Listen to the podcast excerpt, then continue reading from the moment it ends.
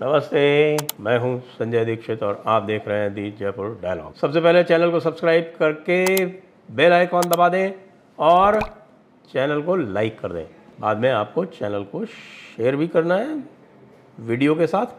और आपको यदि रजिस्ट्रेशन कराना है हमारी इवेंट तीन, चार और पाँच नवंबर का तो आप डिस्क्रिप्शन में जाके लिंक पर क्लिक कर सकते हैं। ये सनातन धर्म वाला मामला तो बढ़ता ही जा रहा है। क्योंकि इंडी अलायंस में टुकड़े टुकड़े होने आरंभ हो गए हैं। आपने देखा कि पंजाब में आम आदमी पार्टी ने कह दिया है कि वो अब शेयर नहीं करेगी। शिवसेना ने कह दिया है कि भाई ऐसा रहा तो हमारे लिए इंडी अलायंस में रहना मुश्किल हो जाएगा। तो इसके टुकड़े टुकड़े आरंभ हो गए हैं और आज सनातन धर्म को लेकर योगी आदित्यनाथ ने और अन्ना मलाई ने बुरी तरह से धोया है डीएमके को। जी हाँ यहाँ तक कह दिया अन्ना मलाई ने तो कि अगर किसी को इरेडिकेट होना है तो वो होना है डीएमके को। क्योंकि डीएमके का मतलब है डी से डेंगू और एम से मलेरिया और के से कोसू। कोसू का मतलब तमिल में होता है मच्छर। जरा सुने योगी आदित्यनाथ को और अन्नामलाई को। कि जो सनातन नहीं मिटा था, रावण के अहंकार से जो सनातन नहीं टिका था, कंस के होंकार से,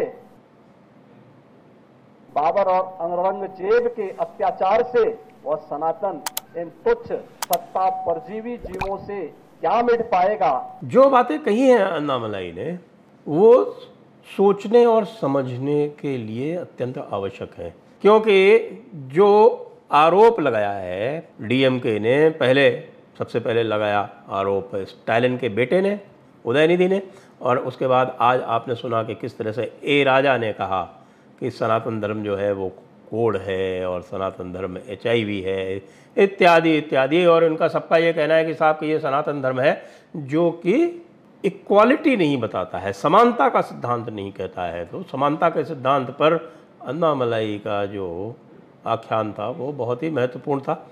और जो इरेडिकेशन की बात की, उस पर योगी आदित्यनाथ ने जो कहा है, वो महत्वपूर्ण है कि योगी आदित्यनाथ ने कहा कि भाई, जो रावण और कंस जिसको समाप्त नहीं कर पाए, और औरंगज़ेब जैसे खेत रहे, उसको ये डीएमके जैसे वाले जो हैं, ये समाप्त करेंगे। ये दिवा स्वप्न देख रहे हैं, स्वयं समाप्त हो जाएँगे। ये तो कहा योगी आदित्यनाथ ने और अन्ना मलाई ने जो सनातन धर्म के बारे में जो बताया, विस्तार से बताया, क्योंकि सनातन धर्म जो है, वो संभवतः विश्व का अकेला धर्म है जो सभी की बराबरी की बात करता है। आपको तो मैं स्वयं कई बार बता चुका हूँ कि किस प्रकार से गीता में भगवान कहते हैं कि समम सर्वेशु भूतेशु उसमें जो है, कई बार जैसा अन्नामलाई जो कहते हैं कि भाई कई बार जो है, जो ये ह्यूमन बीइंग्स होते हैं, जो मनुष्य होते हैं, वो उसमें आकर कई बार जब गड़बड़ी पैदा करते हैं तो हमारे संत जो हैं, वो ही आकर उसका निराकरण करते हैं। जैसे कि तमिलनाडु की बात बताई कि जो उनके अलवार हैं, उनमें से केवल तीन ब्राह्मण थे, और जो उनके म्यांमार हैं, उनमें से तिरपन में से केवल तेरह ब्राह्मण थे। तो जो भी आप जिनको कहते हैं डिप्रेस क्लासेस या ओप्रेस क्लासेस वो सारे के सारे जो हैं, वो हिंदू संतों में, तमिलनाडु में ही वो सम्मिलित हैं। और तमिलनाडु में ही संतों ने बहुत बड़े बड़े सुधार कार्यक्रम किए हैं, सुधार आंदोलन चलाए हैं। रामानुजाचार्य जैसे, आदिशंकर जैसे, इन सबों ने जो आज के दलित हैं, उनको अपनी भक्ति विशेषकर तमिलनाडु में रामानुजाचार्य हुए हैं। उन्होंने तो अपनी भक्ति परंपरा में उनको सबको सम्मिलित किया जहाँ तक डीएमके की बात है तो डीएमके ने तो दलितों के केवल वोट लिए हैं। लेकिन जिस जस्टिस पार्टी की बात करते हैं, जिस पेरियारेस की बात करते हैं, उस पेरियार की जो जस्टिस पार्टी थी, जो आज तक सबसे बड़ा कोई दलित नेता हुआ है, वो हुआ है एम सी राजा। और उन्होंने 1923 में यही पार्टी छोड़ी थी जस्टिस पार्टी वो ये कह के कि इसमें दलितों का कोई सम्मान नहीं होता। और उसके बाद फिर जो पेरियार ने दलितों के बारे में कहा है, वो तो सोचने लायक है कि किस तरह से पेरियार ने दलितों का अपमान किया इसी जस्टिस पार्टी ने।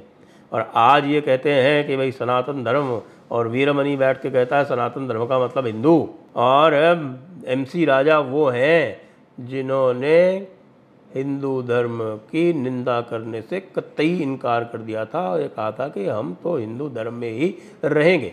यदि कोई कास्टिस्ट पार्टी है, अन्ना मलाई कहता है, और मैं भी सहमत हूँ पूरी तरह से कि भाई यदि सबसे बड़ी कोई कास्टिस्ट पार्टी है, सबसे अधिक कोई कास्टिज्म होता है, सबसे अधिक कास्ट वायलेंस होता है तो वो तमिलनाडु में होता, क्यों होता भाई?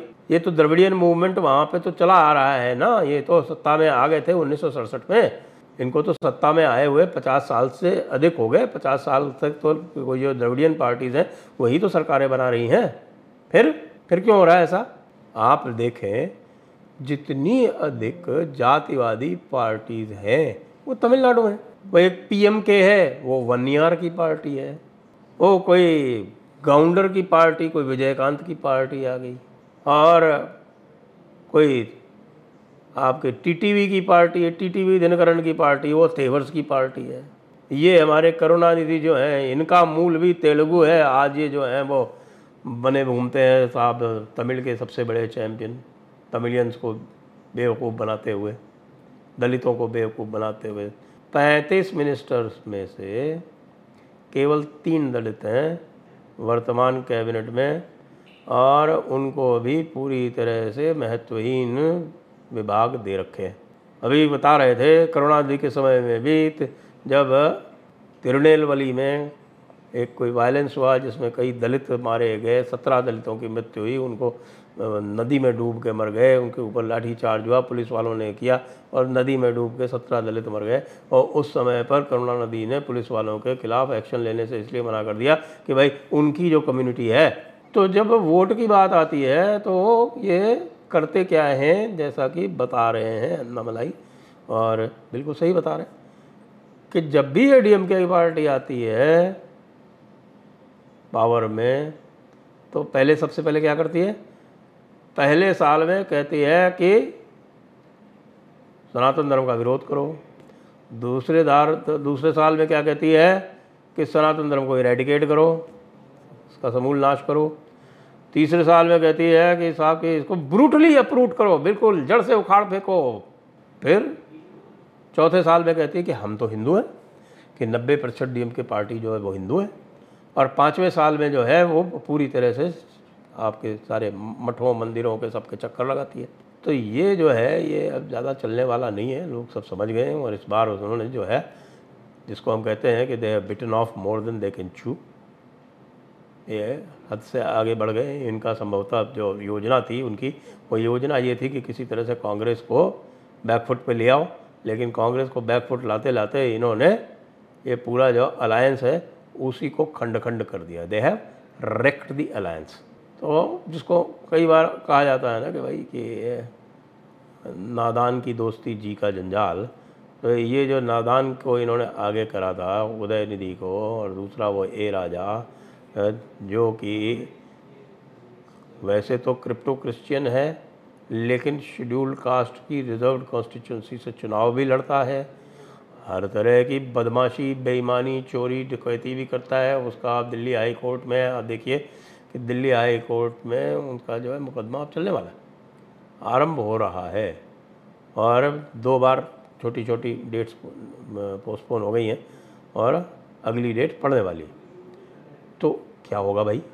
इस तरह से तो अन्नामलाई का जो एजेंडा है सनातन धर्म की, भगवा की, ध्वजा पताका तमिलनाडु में फहराना मुझे लगता है कि वो तो संभावना पूरी तरह से मुझे होती हुई दिख रही है। ऐसे तो आप नहीं रोक पाएँगे ना? वहाँ पे भारतीय जनता पार्टी को कहते हैं कि साहब की भारतीय जनता पार्टी का इन्होंने पूरा का पूरा, वह आर्यन द्रविडियन वाला किस्सा चला के और वहाँ पर जातिवाद चला के और इसको बाहर रखा किसी तरह से, लेकिन ये जो पूरा का पूरा जो आर्यन द्रविडियन वाला जो किस्सा है, वो तो अब ख़त्म हो गया। कल ही हम बात कर रहे थे और हमने बताया था कि अब तो ये जो जेनेटिकली भी अब ये सिद्ध हो गया है, आप कुछ ही दिनों में देखेंगे, वो पेपर भी आ जाएगा। जेनेटिकली ये पूरी तरह से सिद्ध हो गया है कि ये जो तथाकथित जो ब्राह्मण जीन है, वो पूरी की पूरी यहीं से निकली है और सबसे अधिक तो भारत में ही पाई जाती है, भारत से ही आगे हुई है और तमिलनाडु में उसकी अच्छी खासी संख्या है। कौन से आर्य और कौन से द्रविड़? आर्य और द्रविड़ तो भौगोलिक नाम थे। आर्य मतलब विंध्य से उत्तर में और द्रविड़ मतलब विंध्य के दक्षिण में। और उसको इन नेताओं ने, उसके पहले जो है, ये आपके जो क्रिश्चियन मिशनरी हैं, इन्होंने, और क्रिश्चियन मिशनरी के हाथों में खेलते हुए ये लोग, जिनको वहाँ से संभवतः फंडिंग भी मिलती होगी और भी कुछ करते होंगे। इन्होंने की जो करप्शन के जो इन्होंने कीर्तिमान स्थापित किए हैं, जो अन्नामलाई बता रहे हैं, उसको देखे तो आँखें फट जाती हैं कि साहब के कितना इनको चाहिए पैसा भाई। जैसा कि आरंभ में कहा था, अन्नामलाई नहीं कहा था कि भाई, इनको तो जो जीडीपी है, तमिलनाडु की, उससे भी ज़्यादा इनको पैसा कमाना है ये इनकी जो है एकमात्र इच्छा है। लेकिन अब सनातन धर्मी तो अब चुप रहने वाले नहीं हैं, क्योंकि जैसा कि मैं बता चुका हूँ कि प्रधानमंत्री ने स्वयं ने कह दिया है कि भाई आप आगे बढ़ें और इस पर करें। और इस पर मुझे भी ये लगता है कि कम से कम ये संघ वालों को तो इस पर चुप रहना चाहिए। ये बगैर मतलब के बयान देकर जो जो प्रधानमंत्री ने निर्देश दिए हैं कि इसका आप प्रतिकार करें, वो कम से कम उस महिम को कमज़ोर ना करें। चुप बैठे जय हिंद, जय भारत, वंदे मातरम।